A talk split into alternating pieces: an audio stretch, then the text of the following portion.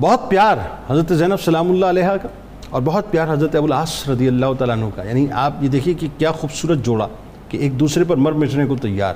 اور وہی بات ہے کہ آپ ایک ایک ایک جملہ چونکہ وہ ادا ہوا، میں چاہتا ہوں اس بات کو ذرا سا اور تھوڑا سا آپ کھولیں کہ جہاں پوری یوں مشینری جو قریش مکہ کی کفار کی پوری مشینری اپنی فل فورس کے ساتھ یہ چاہ رہی ہو کہ جی معاذ اللہ سمہ معاذ اللہ ان کو چھوڑ دیا جائے اور سرکار علیہ السلام کو جو ہے وہ ادبا اور عطیبہ کی صورت میں جو تکالیف دی گئی تھی وہی تکلیف یہاں بھی دی جائے۔ لیکن ابو العاص رضی اللہ تعالیٰ نے ایسا نہیں کیا۔ تو جو ازدواجی تعلق تھا اس کے بارے میں بتائیے۔ بسم اللہ الرحمن الرحیم۔ جنید بھائی میں ابتدا میں مبارکباد پیش کرنا چاہوں گا نائنٹی ٹو نیوز کو۔ کہ رسول اکرم صلی اللہ علیہ وسلم کی کسی نسبت سے بھی یہ امت کو محروم نہیں ہونے دیتے۔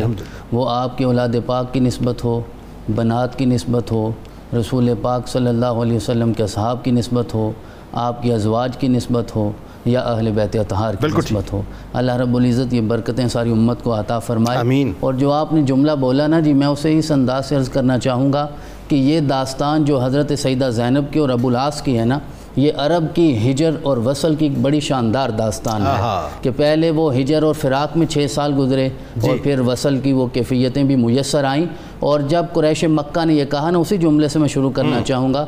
قریش مکہ نے کہا کہ فارق صاحبتا کا کہ تم اپنی زوجہ کو اپنی بیوی کو جدا کر دو آپ انہیں طلاق دے دو۔ وَنَحْنُ نُزَوِّجُ کا اَيَّ اِمْرَاتٍ مِّن قُرَيْشٍ شِيْتَ اور سرداران قریش کی جس بیٹی سے تم شادی کرنا چاہو ہماری طرف سے تمہیں اجازت ہے ہم تمہارا نکاح کر دیں بالکل آپ نے بڑا تاریخ ساتھ تاریخی نہیں تاریخ ساتھ جملہ بولا۔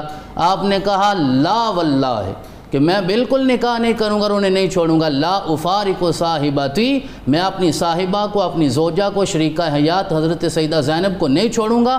وما احب ان لی بامراتی امراتم من قریشن اور میں اسے بھی پسند نہیں کرتا کہ ان کی جگہ پہ قریش کی کوئی اور عورت آئے کیونکہ میری نظر میں حضرت زینب کے برابر پورے قریش کی کوئی اور عورت ہوئی اللہ اکبر اللہ وما احب ان لی بامراتی امراتم من قریشن تو آپ نے کہا مجھے بالکل پسند نہیں ہے کہ ایسا کروں اچھا یہ ان کی سلیم طبیعت کی نشانی ہے۔ جی۔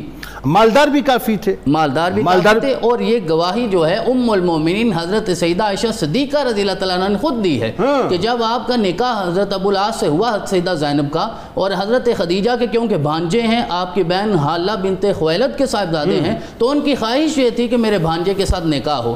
انہوں نے پھر سرور کائنات علیہ تحیت و ثنا کی بارگاہ میں اس کا اظہار کیا تو آپ نے اسے پسند فرمایا۔ آپ نے قبول فرمایا۔ اب وہ جملہ حضرت عائشہ صدیقہ کا یہ ہے وہ ارشاد فرماتی ہیں وَقَانَ ابو العاص من رجال مکت المعدودین مالن و تجارتن و امانتن و صدقن اللہ۔ وہ کہتے ہیں کہ اس وقت مکے کو تو پتہ ہی نہیں تھا امانت کیا ہوتی ہے اور تجارت میں بھی امانت ہوتی ہے۔ کیا تجارت میں بھی صداقت ہوتی ہے؟ اور مکے کے وہ چند لوگ جو امانت دار سمجھے جاتے تھے ان میں ایک حضرت ابو العاص کا شمار تھا امین بھی کہا جاتا ہے جی امین بھی اور صادق بھی صاحب تجارت بھی ہیں اور صاحب مال بھی ہیں۔